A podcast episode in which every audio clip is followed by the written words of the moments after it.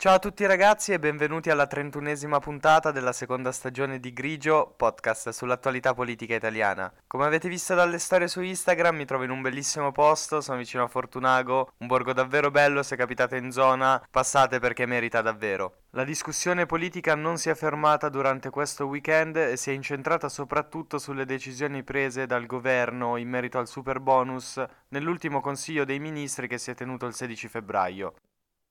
Io sono Mirko D'Antuono e questo è Grigio, stagione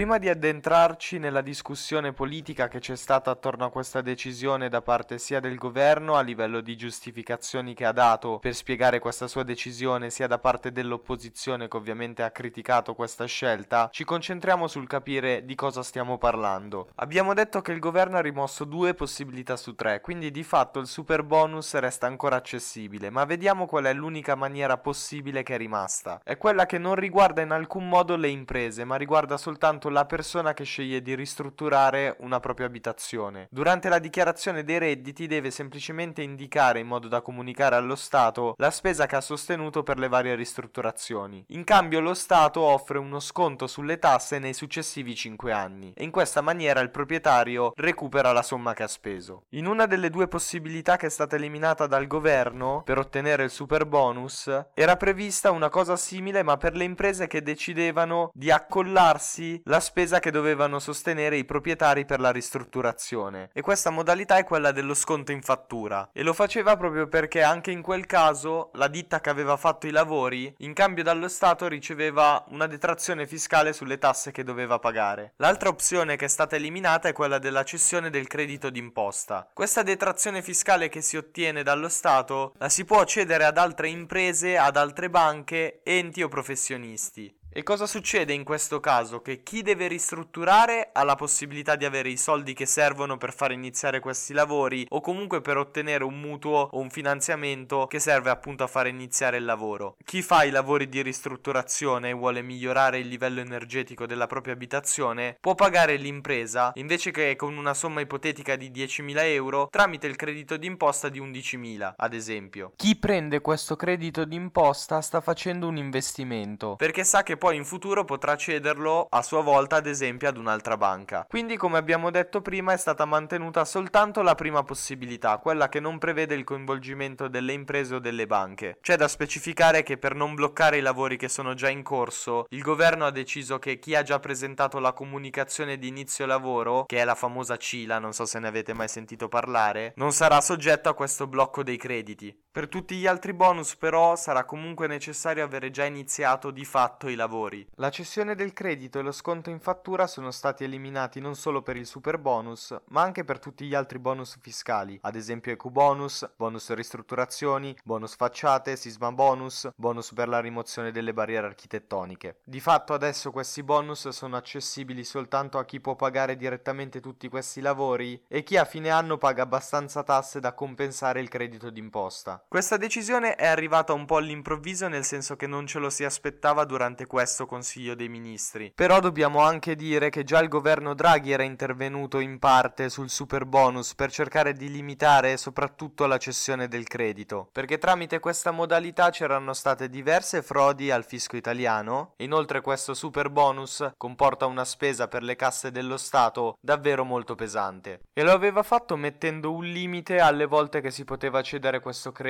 d'imposta, perché nella versione originale il super bonus 110 non prevedeva nessun numero massimo, quindi si poteva cedere infinite volte. E questa possibilità di passaggi tra varie società e intermediari di fatto senza una fine è una di quelle che più ha facilitato le frodi nei confronti del fisco italiano. Nonostante questi interventi, comunque i crediti negli ultimi mesi si sono continuamente accumulati senza tanto controllo. Molti sono rimasti a carico delle aziende edili. Questo è successo perché le banche non stanno più comprando questi crediti perché sono arrivati alla fine del cosiddetto spazio fiscale. È successo che hanno ricevuto così tante richieste per un credito che supera le tasse dovute allo Stato. Non potevano più incassare i crediti che compravano sostanzialmente. Qualche regione aveva provato a intervenire per risolvere questa situazione, come cita il giornale online Il Post, il Piemonte aveva comprato una parte dei crediti fiscali cercando di dare un po' di sollievo alle imprese. Il fatto è che il decreto legge di giovedì del governo blocca anche questa possibilità. I dati forniti da ANCE dicono che ci sono 15 miliardi di crediti fermi e che in questo modo a rischio ci sono i conti di 25.000 aziende. Dario Costantini, che è il presidente di CNA, che è una confederazione che raggruppa 623.000 artigiani, ha detto che il blocco finisce per danneggiare le imprese, ma anche le migliaia di persone che erano pronte per ristrutturare la propria casa. Vi cito le sue testuali parole che ha rilasciato a Repubblica: I clienti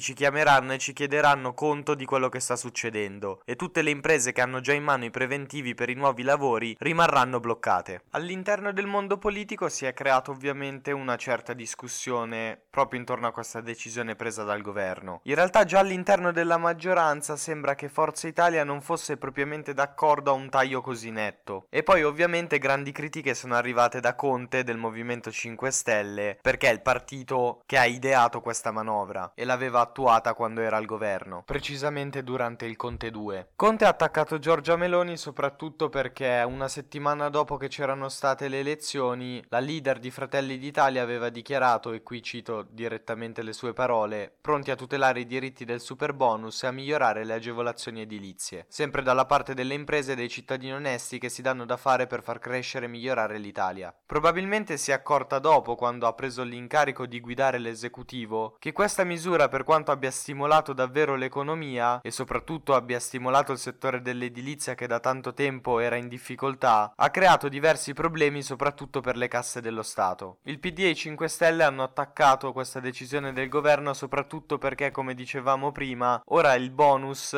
è disponibile soltanto per persone che hanno una certa capacità economica e quindi vengono escluse quelle persone che anche se vogliono ristrutturare la propria casa non hanno la possibilità economica di farlo. Giorgia Meloni ha risposto alle critiche dicendo che per adesso i crediti ammontano a 105 miliardi di euro come costo e ci sono stati 9 miliardi di euro di truffe e inoltre fino adesso questo bonus è costato 2000 euro per ogni cittadino. In realtà si è creata della tensione all'interno anche della stessa maggioranza perché Forza Italia ha chiesto da subito delle modifiche a questo testo testo e soprattutto ha specificato di essere contrario all'approvazione del decreto legge attraverso il voto di fiducia. Quindi anche all'interno della maggioranza i punti di vista sembrano essere un po' differenti. La situazione in effetti ora è un po' complessa perché da una parte ci sono le aziende che magari già avevano preso impegno, comunque stavano preparando preventivi ed erano pronti a fare nuovi lavori e calcolavano quindi anche di avere nuovi guadagni. Dall'altra parte c'è da dire che in effetti a lungo andare questo super bonus ha creato creato delle spese per lo Stato davvero molto pesanti. E queste diverse sensibilità si percepiscono perché se voi andate a leggere un quotidiano come il Fatto Quotidiano, che è molto vicino alle posizioni del Movimento 5 Stelle e non è una cosa nascosta, parla proprio del fatto che con queste modifiche il bonus sarà accessibile soltanto a delle persone che hanno una certa capacità economica e che soprattutto verrà meno un forte stimolo per l'economia e per il settore dell'edilizia. Dall'altra parte, giornali più vicini alla linea del governo, come il giornale, puntano i fari sulla spesa che questo bonus comporta per lo Stato. E in realtà entrambe le spiegazioni e i punti di vista hanno un loro senso e hanno delle ragioni per essere esposti. Probabilmente il problema sta nel fatto che la manovra ha degli ottimi intenti, ma è stata realizzata in una maniera un po' frettolosa e non perfetta. Vedremo cosa succederà soprattutto dopo che lunedì si incontreranno il governo e le associazioni di categoria categorie interessate e anche le maggiori sigle sindacali. Nel mentre dalle bellissime colline dell'Oltrepo Pavese io vi saluto e vi ringrazio per avermi ascoltato, ci risentiamo domani con la 32esima puntata della seconda stagione, sempre qui su Grigio Podcast.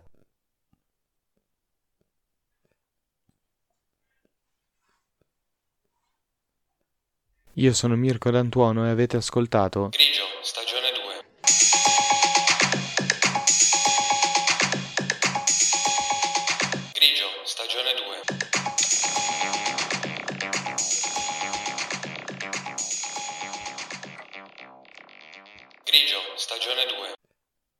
Io sono Mirko D'Antuono e avete ascoltato Grigio, stagione